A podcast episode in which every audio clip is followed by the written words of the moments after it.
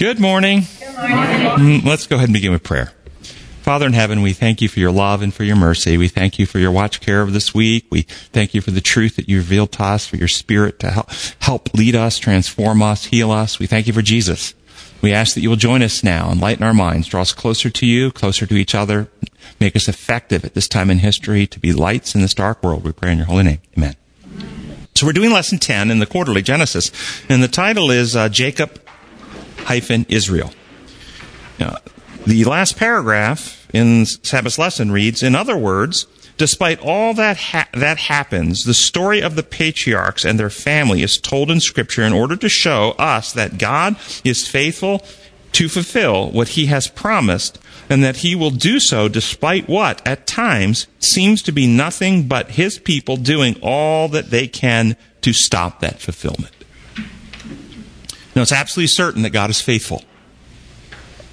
As Paul said in Romans 3 4, let God be true, but every man a liar, as it is written, that you may be justified in your words and may overcome when you are judged. As the New King James. When is God judged?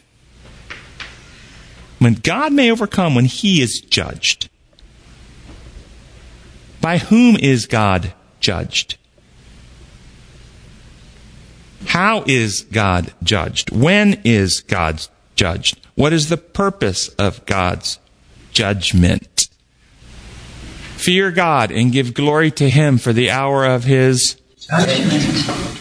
Oh, the hour of His judgment. Is that the hour that He sits in a judicial magistrate going over records and making rulings? Or is it the hour in human history that we finally judge Him to be who Jesus has revealed Him to be and stop judging Him to be this imperial dictator that Satan says He is?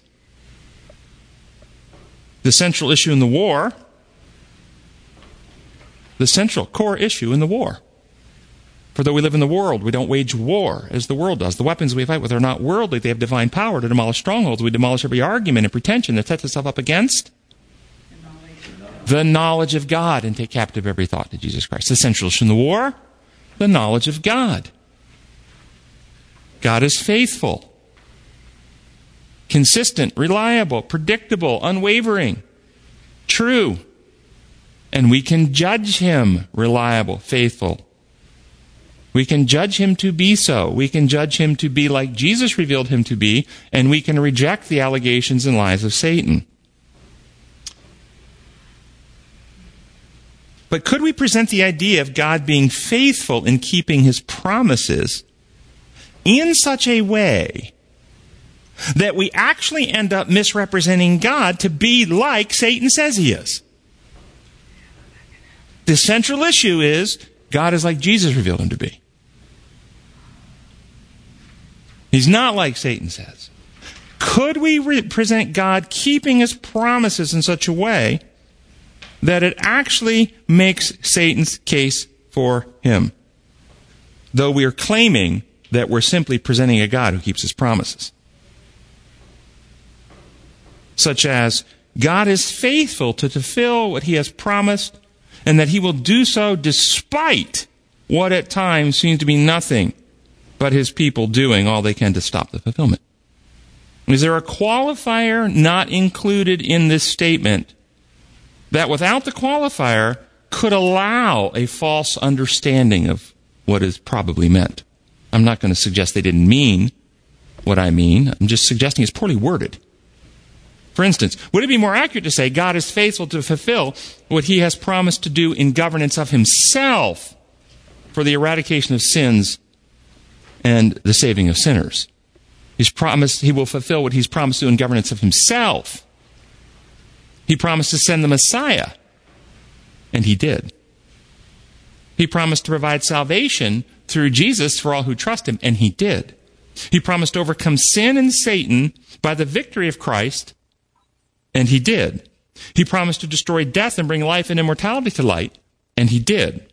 He promised that the world would never again be totally destroyed by a flood, and it hasn't.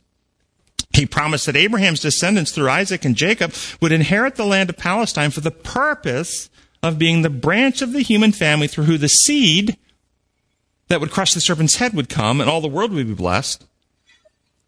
And they were. And he fulfilled that promise. He promised to send the Holy Spirit. And he has.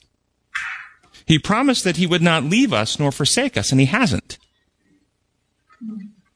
But should we take Jeremiah 18, 7 to 10 into account when we talk about the Lord fulfilling his promises? Which reads, If at any time I announce that a nation or a kingdom is to be uprooted, torn down, and destroyed, and if that nation I warned repents of its evil, then I will relent and not inflict on it the disaster I had planned. And if at another time I announce that a nation or a kingdom is to be built up and planted, and if it does evil in my sight and does not obey me, then I will reconsider the good I had intended for it. Will God fulfill his promises in nations and lives regardless of what the people do? So Jonah came with a true message or a false message from God about what God was going to do to Nineveh. True message. But did God keep that promise? He promised, and Jonah was very upset. You promised you'd kill them. You promised. You promised. Are some of God's promises conditional upon the response of the people? Or do we suggest that God, as sovereign, will do whatever God wants, and we are merely puppets whose strings God controls? God will do what God will do, and who are we to question? When King Saul committed suicide by falling on his own sword, you know, the scripture in one place describes it very much that way. Saul asked his armor bearer to run through, wouldn't do it, so Saul, Saul fell on his own sword. But in another place, after describing the request of the armor bearer, wouldn't do it, the Bible says God put Saul to death. God put Saul to death. Does that mean that when Saul fell on his sword, he really didn't want to die, but behind the scenes were angels forcing him down on that sword?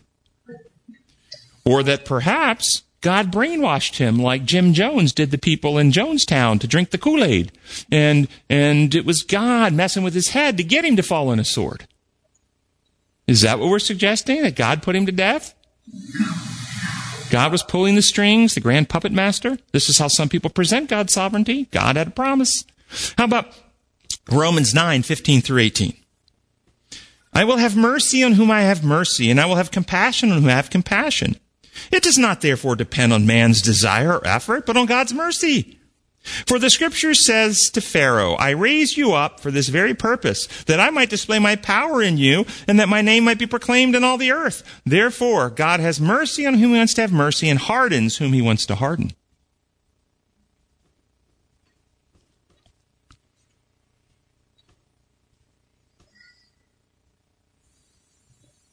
How do you answer that? What does that mean? Did God harden Pharaoh's heart? I see some head shaking. No, you don't believe the Bible? We believe the Bible here. The Bible is our rule of faith. And if the Bible said it, I believe it. And that's all there is to it. Are you going to deny Scripture and put your own reason over Scripture? This is what is argued when you don't accept what it says. I, I get this argument all the time. You're putting your own reason over it. The Bible says it. God did it. He's sovereign.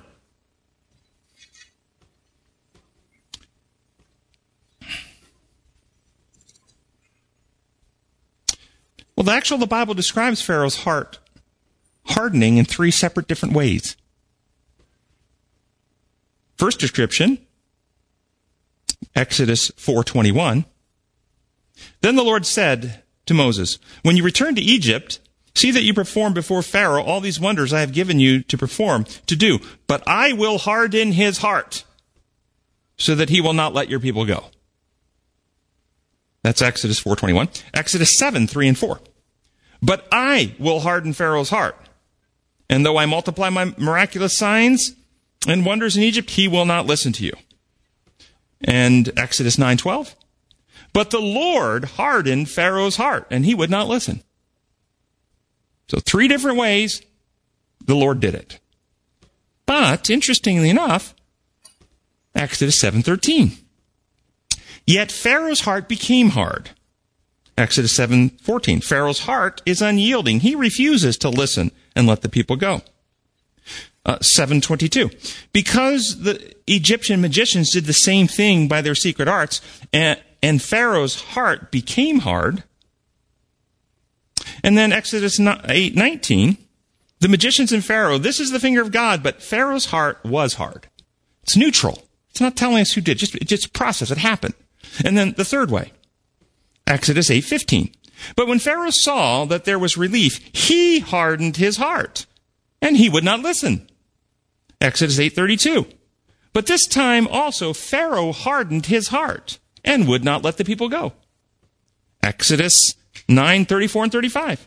When Pharaoh saw that the rain and hail and thunder had stopped, he sinned again. He and his officials hardened their hearts. Now, will somebody please inform me which is the inspired verses?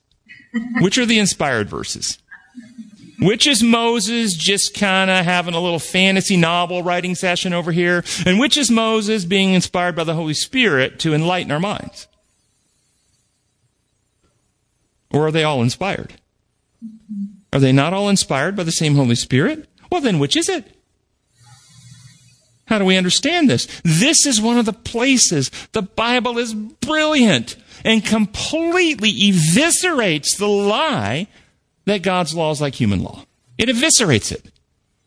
It exposes how reality works, design law, how God's kingdom works. Why does the scripture say it that way then? I'm explaining it.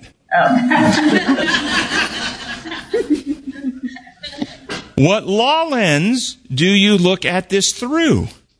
How do you understand God's sovereignty? If we believe the lie, God's law functions like human law. He makes up rules and as the sovereign enforces rules and he punishes rule breakers. Then God acts to harden Pharaoh's heart to punish him for his wickedness in holding the Jews as slaves. He didn't want him to repent because they held the Jews like they needed punishment. So he hardened his heart so he could punish them. It's often taught this way. Have you ever heard it? When we turn to worshiping the Creator and understand His laws or design laws, and we realize that the supreme law is love, and love only operates in an atmosphere of freedom. Puppets can't love. Computers can't be programmed to love. You can't put a knife to someone's head and say, love me or I'll kill you and actually get love from that. It doesn't work. Love actually requires real freedom. And what God wants, He wants our love, He wants our trust, He wants our loyalty, He wants our devotion, He wants our friendship. You can't get it by threatening to kill the people who don't give it to you. If you try to do that, do this or else, you get rebellion. Therefore, we understand that God is sovereign in maintaining the laws He construct and instructs reality to operate upon, including the law of liberty. He leaves people free. So in regard to Pharaoh, God presented Pharaoh with truth over and over and over again. Truth that his, what he's worshiping is nothing. They're just pieces of wood, stone, uh, metal, nothing. And that Moses' God is the creator. Truth over and over and over again in the most powerful, convincing, and profound ways. Yet, Pharaoh was left free to accept or reject that truth. What happens in the heart, any human heart, when truth is understood and rejected. Hardens. Design law, folks, unavoidably hardens. It's not neutral. It hardens. It becomes less sensitive to future truth. And thus God's role in hardening his heart, Pharaoh's heart, was presenting the truth. Say, uh, Pharaoh's role was in rejecting the truth. Would Pharaoh's heart had become as hard as it did if he was never presented with the truth? No, no. It would not have hardened as it did. And so the three descriptions are accurate. God hardened it by presenting the truth. His heart was hardened, and Pharaoh hardened it when he chose to reject the truth. But you might ask the question, well, if God has foreknowledge, and he knew that Pharaoh would reject it and thus harden his heart even further. Why would God present the truth if he knew that that was going to be the outcome? Why would he do it? Did he want his heart to harden? What's the answer? Why would he do it? He knew the future. He knew the outcome. He did it anyway. So therefore, God wanted it to be that way. All the other people. All, all the other, well, let's, let's, he certainly had concern for all the other people. No question. That is a factor that has to be considered. But let's stick with Pharaoh. Why did he do it for Pharaoh? I like where you're going with that. Understand reality. Prior to Moses confronting Pharaoh with the truth and the various plagues that exposed the fallacies of what he was worshiping, what state of being was Pharaoh living and operating in? Was, st- was Pharaoh prior to Moses presenting these things a righteous person in a saving relationship with God or a sinner dead in trespass and sin? What was his state of being? So for Pharaoh to have any opportunity for eternal salvation, mustn't he be presented with truth? Even if he should reject it, wouldn't God give him the opportunity to accept it? So God's role is the truth giver, the revealer of truth. This is why he did it, because God is truth. God is love.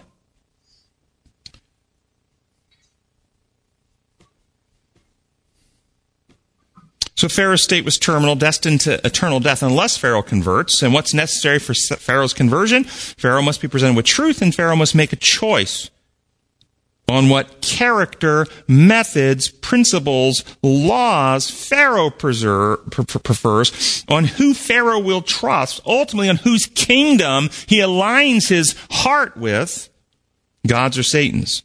And he will solidify himself by his choice in either accepting truth and being converted or rejecting truth and hardening himself against it. He will solidify himself in one of two camps. So from God's perspective, love presents the healing truth to redeem and save, and that is what God did. But Pharaoh is the causal agent that determined the outcome of the opportunity, not God. God sustains the operations of the law of liberty but Pharaoh exercised his liberty to reject the truth and thus hardened himself and is condemned by his own choices. Does that make sense to everybody? So yes, God keeps his promises. But we don't want to present his promises from an arbitrary dictator who will make it happen and God will harden somebody's heart so he can. No, it doesn't work that way. So I think we need to be careful how we present our faithful God. Sunday's lesson, first paragraph. Gone from Laban, Jacob soon has another experience with God. Knowing that his brother Esau is coming with 400 men, Jacob prays fervently to God, to the Lord, even though he acknowledges that I am not worthy of the least of all the mercies and of all the truth which you have shown your servant. Jacob truly has a better understanding of what grace is about. What triggers Jacob at this time in his life to have a fervent, heartrending, soul searching, total surrendering prayer to the Lord? What's the trigger? Fear. Exactly right. This prayer that he has at this time, do you see it being driven by overwhelming joy, love, thanks, appreciation? That's not what drives him to his knees. It was fear. Jacob is motivated by a situation that incites fear and fear and helplessness.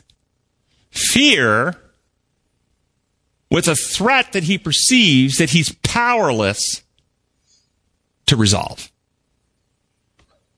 That's what drove him to his knees. Yes or no? Yeah? Yes. What's the threat? As Jacob is returning home, gets word 400 men are coming. What is Jacob's greatest threat for which he needs God's help in overcoming? What is it? Self. Exactly.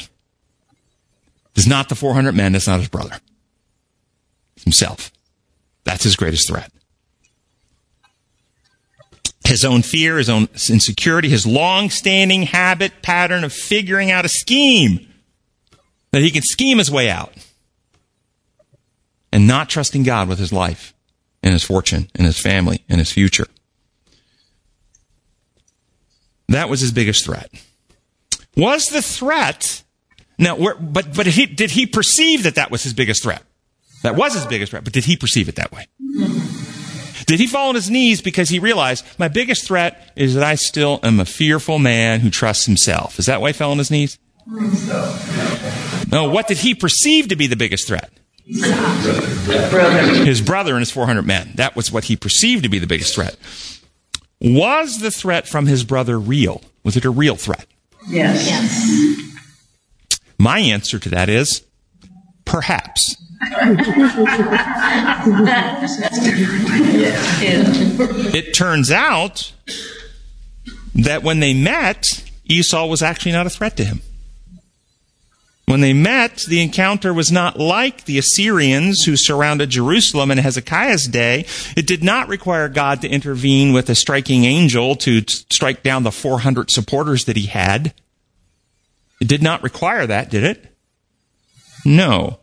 But I say perhaps, because the outcome was that Esau didn't demonstrate any actual threat or hostility to his brother. Perhaps that is because Jacob had changed and the fear that he perceived coming from his brother that led to the wrestling with the angels through the night resulted in finally surrendering and being changed such that he stopped scheming and really trusts the Lord with the outcome. So he presents himself to his brother in humility, no longer conniving, no longer trying to manipulate for his own ends. And Esau recognized that and recognized his brother wasn't a threat. So he wasn't a threat to his brother.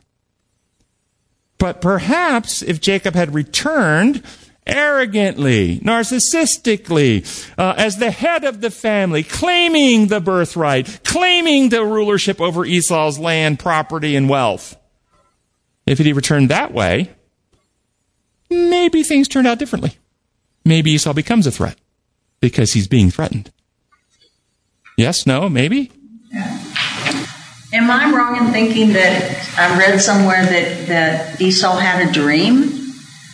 I, I don't recall that. So if you find that, share that with us. Okay. Yeah, I don't recall that. W- was God involved in protecting Jacob from Esau? Yes. My view, and I say how, my view is by changing Jacob from being the conniver manipulator to the humble person who trusts God. That's how he protected him. By changing his heart and his motives. But the point is that Jacob was afraid, and the fear was not coming from God, nor was it coming directly from Esau. Esau didn't send ahead threats. Didn't send a message. Jacob sent messengers to Esau. I'm coming home uh, with messages of reconciliation. Esau didn't send messages back. Hey, hi, I haven't forgotten you, buddy. I'm looking for you. Your head's on my platter when I see you. There was no messages of threat coming back. The fear wasn't coming from Esau. The fear was coming from Jacob. So where does Jacob's fear originate? Why is he afraid? What's its source? Guilt. Guilt inflames the fear. If, if Jacob hadn't uh, done wrong, does that mean Jacob had no fear? Soon as Adam and Eve sinned, they ran and hid because they were afraid. Perfect love casts out all Fear. fear. Fear is part of the infection of sin, the sin condition. We're born with it. Born in sin, conceived in iniquity. We all have fears and insecurities. Fear of rejection, fear of abandonment, fear of not being loved, fear of people could see the wicked things we've done, the bad stuff we've done. Uh, they wouldn't like us. We'd be, we'd be humiliated. We'd be ostracized. Uh, sin causes fear. It's an inherent condition. Only love resolves it. Love and trust. Love and trust in God. And so when we do sin, though, like he did, it inflames it. It makes it worse. Jacob hadn't resolved his fear, the fear that his own misconduct had brought. Hadn't changed his own record of self-dependence, manipulation, deceit, guilt, and shame, as was mentioned. Coming home gives Jacob the opportunity to confront these residual elements and surrender to God to be fully healed, reborn, recreated in righteousness. Do you understand why God allowed the events to unfold this way? Allowed. What did God want for Jacob? He wanted his healing, his restoration. He wants to be free. He wants Jacob to be free from the control of fear and selfishness. He wants him to trust him with his life. What would be required for this to happen for Jacob? Prior to these events, if you look at Jacob's life, he's constantly seeking to achieve what he wants through his own management, including the fulfillment of God's promises. He's seeking to, to, to get there on his own. Scheming, abilities, conniving, so forth. Uh, he didn't consistently live by faith or trusting God with how it would turn out. When his mother, think this through, when his mother tempted him, and she did, his mother came to him and said, Your father sent Esau out to go hunt and prepare a meal. He's going to give him the birthright. He's going to give him the blessing. And it says, Go get a kid, bring it to me. I'll cook it the way he likes it. You go in. Okay, mother's soliciting him to deceive the father. Jacob could have, could have said to his mother, No, mother, I will not be party to deceiving my father. We can go in and we can talk to dad. We can ask dad uh, to give me the blessing, but I will not deceive my father. If God wants to put me, make me the heir of his promises to our family, then God can bring that about with or without my father's blessing upon me. What would have happened? Can you just imagine for a moment?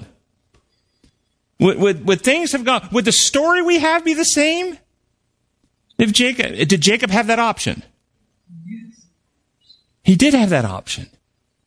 I, I, I surely can't fully imagine the, the cascading differences of events, who he would have married and how the, how the tribes would have been formed and so on. It would have been completely different.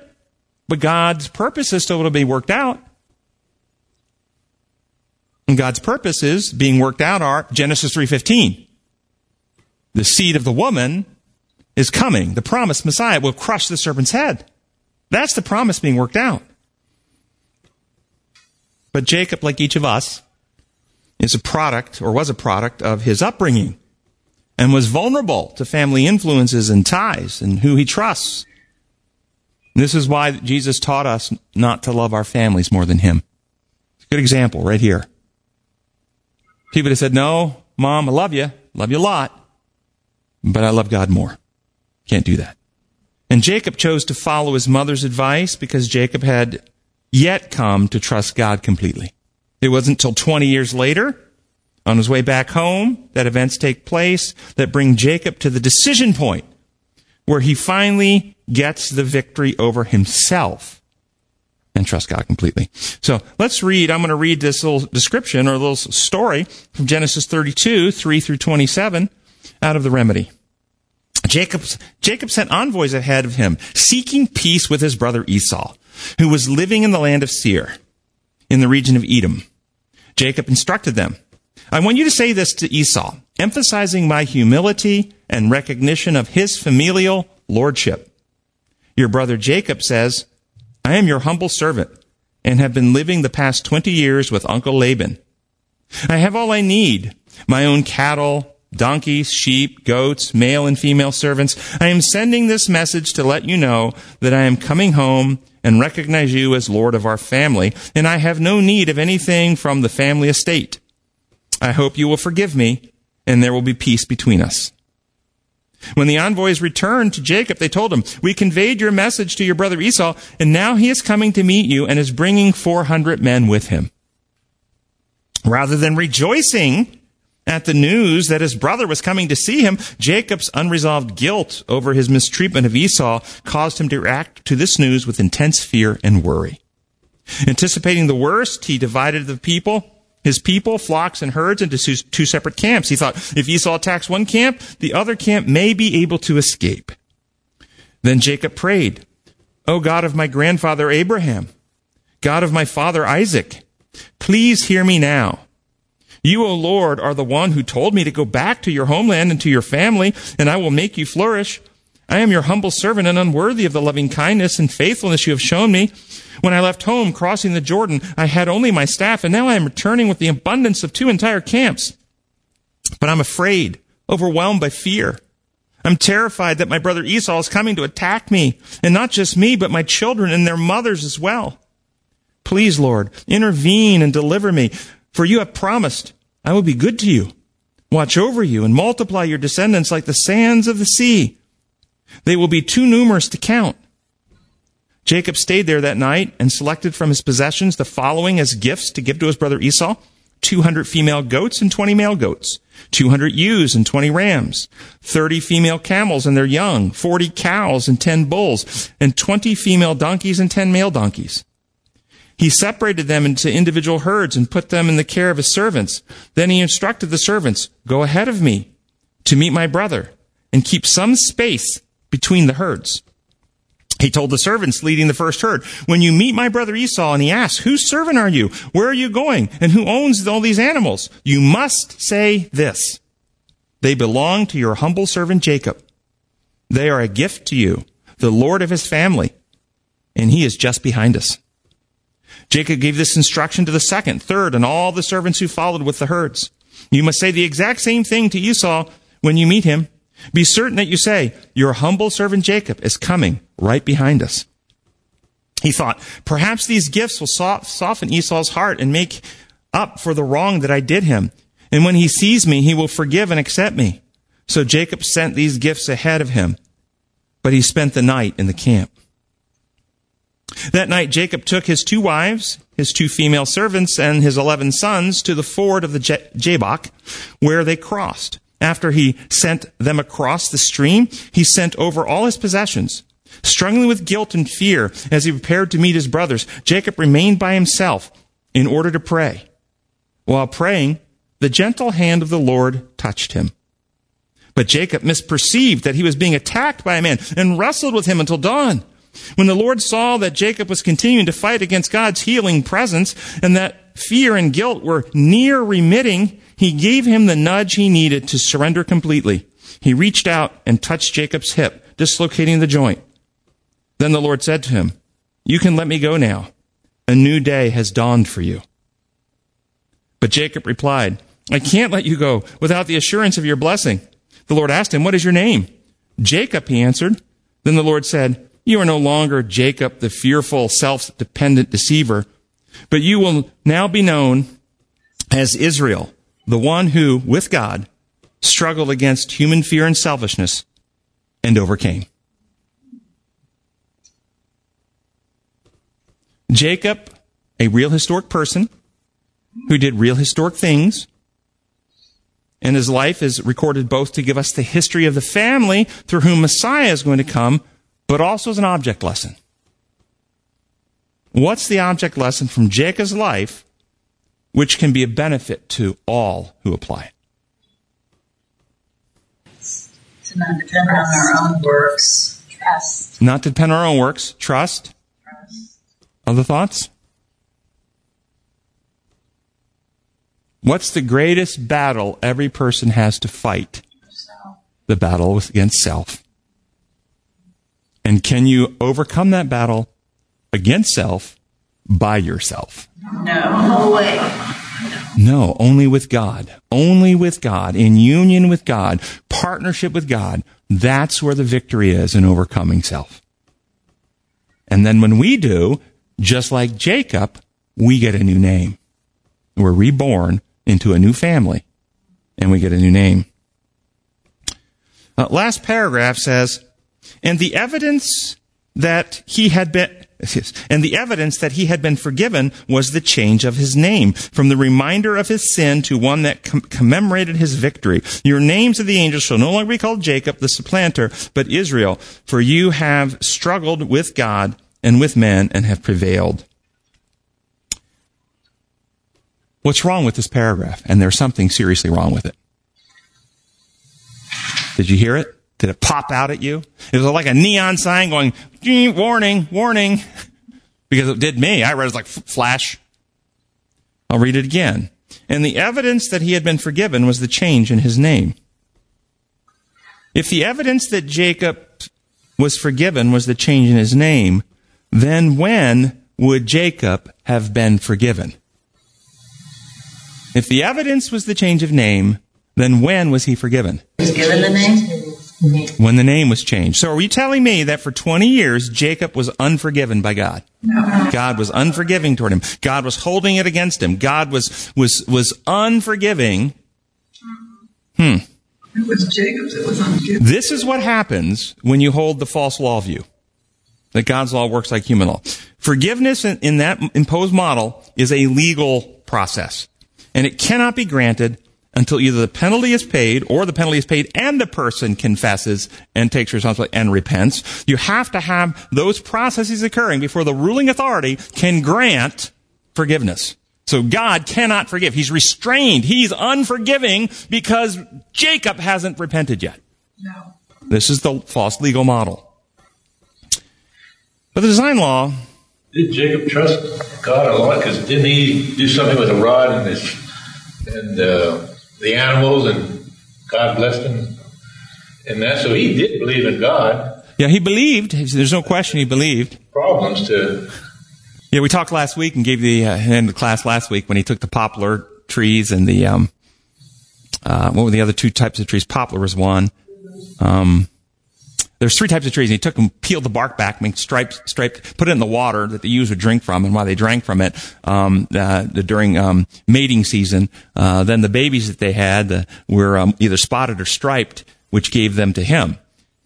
And we now know that uh, that those particular trees he he had have a nutrient in them that causes an epigenetic chain and a chain change of expression in a gene called an agouti gene. The agouti gene affects uh, fur expression, um, whether the fur is solid color or speckled or striped. And if you alter the gene expression, then you get speckled and striped rather than solid color. So. Um, this wasn't just magic. God magically did something. We can do the same thing with animals by uh, giving them a um, folic acid supplemented diet. We alter their gene expression and cause the, the fur on the animal to change. So, uh, we, we, yes. So, but he did have faith. He did that, but it wasn't magic. It wasn't God miraculously doing it. It was, it was why he did it. What did he know? He was a, he was a sheep herder. Maybe he had observed years of, of sheep herding uh, that these things happened when they drank near these trees and so he was hopeful i don't know but he also prayed but back to the question here law model uh, in the design law model the offend, the offended god or the offended person forgives immediately in the imposed law model forgiveness doesn't happen until the payment is made or the person repents you have to pay your fine Okay? So the blood of Jesus has to be presented. You have to claim it in your behalf. Then God can legally forgive you. This is paganism. It's fraudulent. It's like, just think this through. You owe somebody $10,000. The metaphor of the, uh, that, the parable that Jesus gave of the debtor. He had this terrible debt. He couldn't pay it. And so the, the person who owed the debt forgave the debt. But imagine this instead. You owe $10,000. You can't pay it and your older brother, who's actually quite wealthy, comes and pays your debt for you. After the person who has held your promissory note had the debt, receives the $10,000, he's now been paid in full, he turns to you and says, now that I've been paid, I will forgive your debt. Your debt's forgiven. Does that actually work for anybody? You either get paid or you get forgiven. You don't get both. But the penal model teaches both. Jesus paid the debt and God forgives your debt. And nobody questions it because they're just programmed. It doesn't make sense. Well, God's ways are right. I don't think about that. I don't read. No. In the design law model, the person who has been offended immediately forgives. When did Jesus forgive his crucifiers? The people mocking him and nailing him to the cross, on the cross, did Jesus forgive them or not forgive them? Who pled with Jesus to get Jesus to forgive them? Or was Jesus offering himself his own blood to pay the penalty so that he could legally forgive them? Uh, I've got a few drops of blood. If I had a hand here, I'd offer it to myself uh, so that I can forgive these people. Is that do you see that happening on the cross? Yes. That verse that says, "If we confess our sins, He is faithful and just." Yes. So let's see if if that that that verse gets answered as we continue the progression of the process of how it works in reality. Okay. Is Jesus' forgiveness on the cross a legal act? These people, because Jesus forgave them, are now legally in a righteous and safe place because they have legal pardon from Jesus, the supreme judge of the universe. Is that what happened? They're now saved. Is Jesus God? Do we believe Jesus when he says, do You see me, you've seen the Father? Do we hear the words of Jesus to forgive them as the words of the Father forgiving them? Or do we div- divide the Godhead? Well, Jesus forgave because he's loving, but the Father, he, he's, he's an authoritarian judge. He, he, needs to be pled with in order to forgive. We, we really don't think, that, we, we know he said it, but we don't really believe it. They're not really the same. Did Jesus have authority? Well, Jesus didn't have authority to forgive sins, or did he have authority to forgive sins? Any evidence for that from Scripture? Yes. Yes. Where? Um, well, he told the man when he healed him that your sins are forgiven. He did say that, but he even said more. More. He, absolutely right. When they lowered the paralytic down through the roof, remember the story. Before he heals him, Jesus said something very profound. So that you might know the Son of Man has authority on earth to forgive sins. He wasn't just telling the guy, the paralytic at the, at the pool, but he told the religious leaders who were watching, I have authority to forgive. So he had the authority to do it. They're forgiven by the authority of the universe. Did the forgiveness that Jesus gave at the cross reveal the heart, character, attitude of God Yes. toward sinners? Yes, it does. And is that attitude forgiving or unforgiving? Forgiving. Forgiving.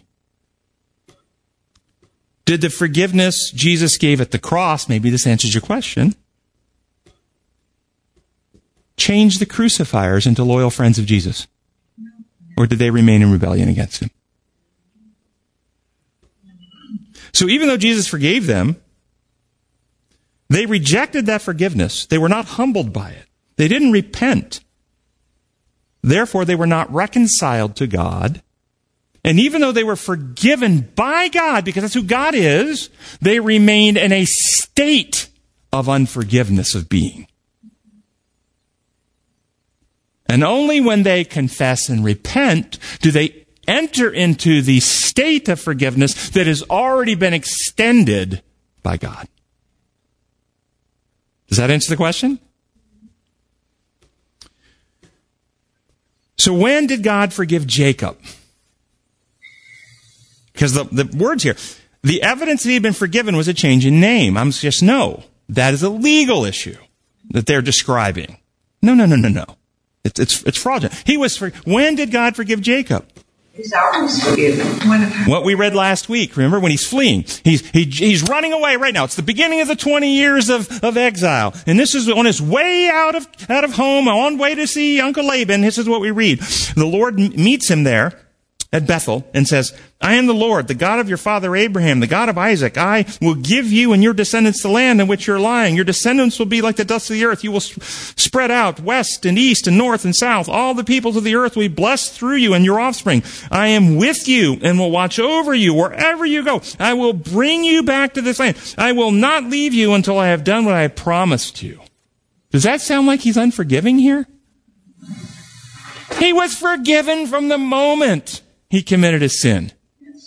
But he had not entered into a state of living in an unforgiven state because he had not repented. His heart had not changed. He was still having guilt and shame and fear dominating his heart. God was forgiving, but he was unrepentant. And this is the problem. Sin happens in sinners and it must be resolved, must be removed. But what happens to the penal model? Sin is a legal problem that the ruling authority must hold you accountable for, and you have to do something to the authority so the authority can be changed in some mechanistic way to grant you forgiveness they wouldn't otherwise grant you if they're not paid. It's very corrupt. Every single sinner is forgiven by God because God is forgiveness. God is love. And all the lost in the end will still die in eternal death and will not be in heaven. Not because God didn't forgive. He forgives them all. They'll die forgiven by God, but they will die in a state of unforgiveness because they didn't receive it into their heart to be changed by it. Yes. That verse, if we confess our sins, He is faithful and just to forgive us our sins, can be better translated, I don't know how you have it in the remedy. Uh, God is faithful and just in forgiving us our sins. If we confess, that means if we are in a state of accepting. Mm-hmm. So the obstacle to our salvation is not from God, is it? Is God ever the obstacle? No, Does anything need to be done to God to remove an obstacle to our salvation? The obstacle to our salvation is sin in us. Our distrust, our belief in lies, our fear, our self-centeredness, our carnal propensities. It's always in us is the obstacle. It's never in God. The penal model, though, teaches that, well, yes, we did have obstacles in us, our own carnal nature, our own sins, our own fear. That was all true. But God also had His holiness and his righteousness and his offended, um, perfect being that needed propitiating. Uh, he was wrathful and angry because we offended him with our temerity. And so something had to be offered to him to pay and assuage and propitiate the wrath. That's pagan. It's not Christian. And so Paul says in Romans 2 4, the kindness of God leads us to repentance. That's what happens. So I'm going to. Oh, and so his name was changed when his character was changed. Because names represent character. It's not his name was changed when he was forgiven. No, he was forgiven. But it took 20 years of his own journey to work through and be brought back to this point where he wrestled with God to overcome the fear and selfishness of his own heart, where he was finally set free from the dominance of the fierce and selfishness, conniving in his own character, where he trusted God with his future, fortune, family, and outcomes. He is now changed. He gets a new name, one who with God overcomes. That's why his name was changed. Uh, let's see. I'm going to skip, um, because our time just seems to be flying, Monday's lesson. And Monday's lesson is about the Jacob and Esau meeting each other. We'll go to Tuesday's lesson. The lesson focuses our attention on Genesis 34 and the sin against Dinah. You remember the sin? Jacob's just returned from Mesopotamia, settled in Canaan near a town of Shechem. The daughter, uh, his daughter Dinah, uh, goes out to visit some of the young women in town. Shechem, the crown prince, who, for who whom the local town was named, Dad was so proud of his son Shechem, he named the town after Shechem. So the town Shechem and the crown prince is named Shechem. Uh, sees Dinah and sexually assaults her. But it's not just a violent assault. He was infatuated and taken with her and evidently had poor impulse control. And so after he assaults her, he wants to take her for his wife. He doesn't want to cast her off. He doesn't want to throw her away. He wants to take her as his wife. Uh, he consoles her. He comforts her. Uh, she, according to the text, chooses to stay with him in the city after the assault. He sends his father, the king, to Jacob to negotiate for hand in marriage. Shechem himself pleads with, the, with, with Dinah's family, promising to do whatever they want to pay the bride price that they would demand to gain their blessing and have Dinah for his wife. Further, Shechem's father offers to let them live in his territory and become part of his kingdom. Dinah's brothers, you know, respond deceitfully. They tell Shechem that the only way they can allow him to take Dinah as his wife is if all the men of the city are circumcised, and they will then grant permission and promise to live peacefully with them. The king and crown prince tell the men of the city what peace loving and kind men Dinah's family are. So all, so the men of Shechem agree to be circumcised. Then on the third day, when the men are incapacitated from pain and fever uh, of their circumcision, Simeon and Levi, outraged at what happened to their sister, attack and kill all the men of Shechem. Then take doesn't just kill the men, then take all their possessions, their flocks, their herds, their women, and their children as their own to be slaves of them. Jacob is alarmed and concerned that their actions will cause the other city states in the region to join together and attack and destroy his family. So, following God's directions, he moves the family away. What are your thoughts about these events? Can we defend Shechem's initial actions of sexually assaulting Dinah? Can we defend that? No. We cannot defend it at all. It's, un, it, it's sin. He assaulted her. It's wrong. But who did the greater sin? Shechem or Levi and Simeon? And it was greater in multiple ways. It was treacherous. It was deceitful. It impacted many more lives, harmed many more people. Do you think that Simeon and Levi thought that they were sinning? Do you think that they were telling themselves, you know, what we're about to do is wrong? We're about to sin against the Lord. We're about to commit injustice. We're about to do evil in God's eyes.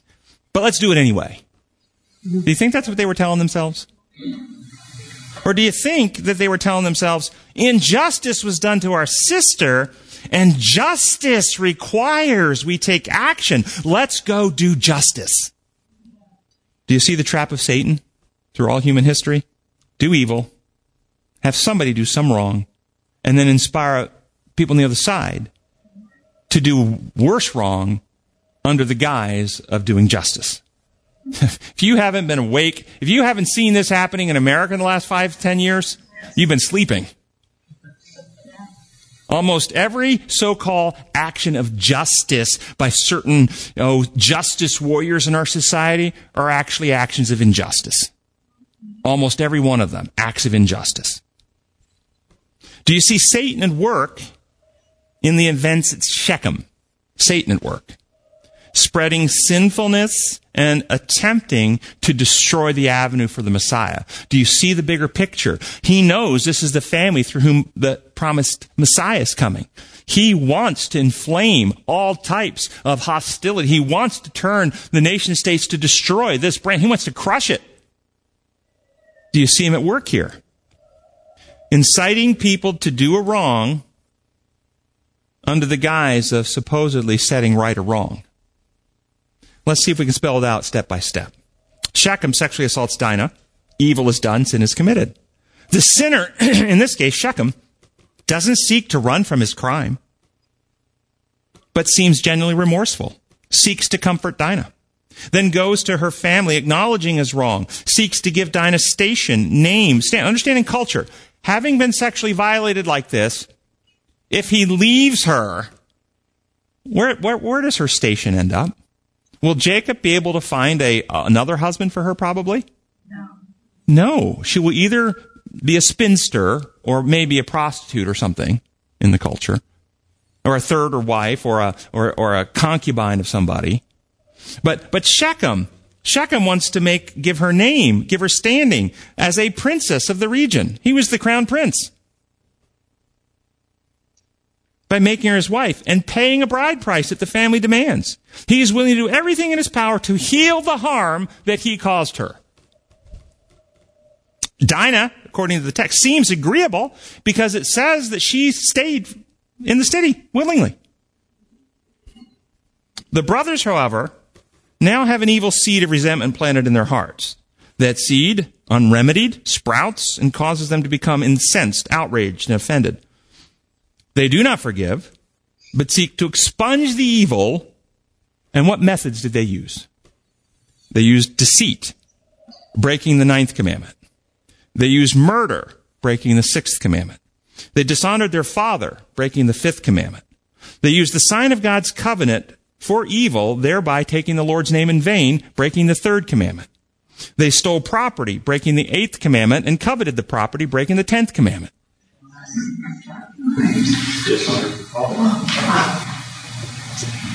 Think of all the innocents and, and, and did all of it in the name of justice. In the name of justice. Think of all the innocents of that city who were harmed by Simeon and Levi as they sought to punish the wrongdoer, to set the wrong right, to exterminate evil, to make a better and safer world and society. We hear that argument?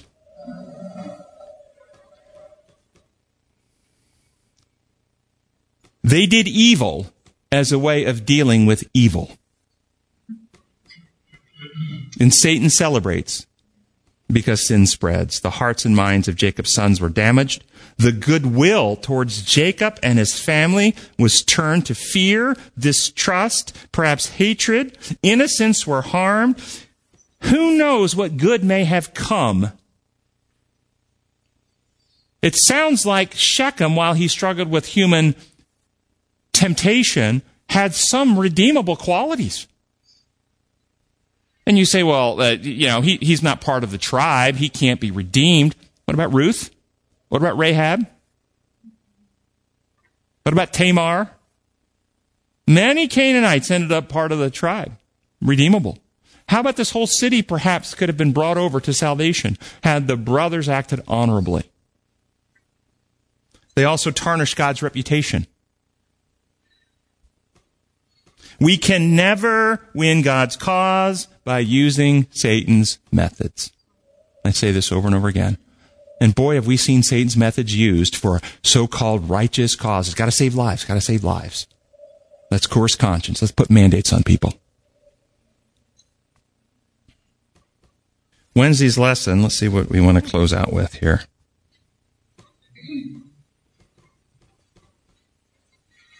Wednesday's lesson talks about the prevailing idolatry and talks about as uh, God told them to leave after what, what happened to Shechem. Uh, Jacob instructs them to take all their little idols that they had gotten from the um, possessions and property of the people of Shechem when they took all their property, all those idols, and also little household gods that uh, evidently Rachel uh, took from her dad Laban. All of them, take and get rid of them, bury them, leave them behind as they move on. And then uh, God, and then Jacob built an altar um, when they arrived at Bethel to to uh, God and get rid of all the household idols. What's the object lesson here? God can deliver us from the enemies of righteousness in this world if we trust Him, but He cannot deliver us from unrighteousness if we cling to unrighteousness. Can God free us from fear and selfishness if we continue to practice fear and selfishness? Can He free us from it if we continue to engage? Can He free us from sin if we continue to practice sin? Can God restore love and trust in our hearts if we cling to ideas about God that cause us to be afraid of Him and not trust Him? Can He free us from distrust of Him if we believe things about Him that make us not trust Him? Like, well, if we don't get every sin we've ever committed, remembered, and confessed, then it remains in a book, and God will be required to kill us unless Jesus offers the blood to expunge the record. So Jesus is for us, but God's against us. If we believe stuff like this, or God is required to torment us using his power to create a miracle to make us suffer in the fire as long as we deserve before he kills us. If we believe stuff like that, can you trust a God who would say, I love you, I only want your love, but if you don't love me, I will torture you and kill you. But I love you, really love you a lot. See, if you believe things like that, can he actually restore trust? No, that's why the truth will set you free. The truth restores us to trust, and trust, when we open the heart, the Spirit comes in and takes the, the, the, motives and nature of Christ and reproduces it in us. We have a new mind with new motives, new desires. We don't live in fear anymore. We live motivated by love. If we want to experience God's healing, the healing He has for us, we must let go of our hold on the ways, methods, principles, and practices of this selfish world. That's what Jacob did. That's the lesson. He finally stopped trying to make his own way with his own schemes and his own self-protective mechanisms, and he finally trusted God with how it turned out. That's the lesson. And we are facing a time that is called Jacob's trouble. It's often referred to as right before Christ comes, the time of Jacob's trouble. We will be faced with threats, and our challenge would be like Jacob when those threats come. Are we going to connive, scheme, use the, whatever authority powers we have to, to force others to do things our way in order to make us feel safer? Or are we going to trust our lives, our fortunes, and our futures with God and only live by the principles of God's kingdom? That's the lesson. Gracious Father in heaven, we thank you for your love. We thank you for your trustworthiness. We thank you for what you've revealed to us in scripture, in the life of Jesus we now, at this time in history, we see the events unfolding. We see so many stories designed to make us fearful. But Lord, we want to fix our eyes on you, the author and finisher of our faith, knowing that you uh, have your hand over us, will never leave us or forsake us, and that if we trust you, that you will walk us through that valley, that valley where all types of scary things are happening, but your rod and, and, and staff will protect us, comfort us, and keep us safe, bring us out the other side to live forever in your home. We pray in your holy name. Amen.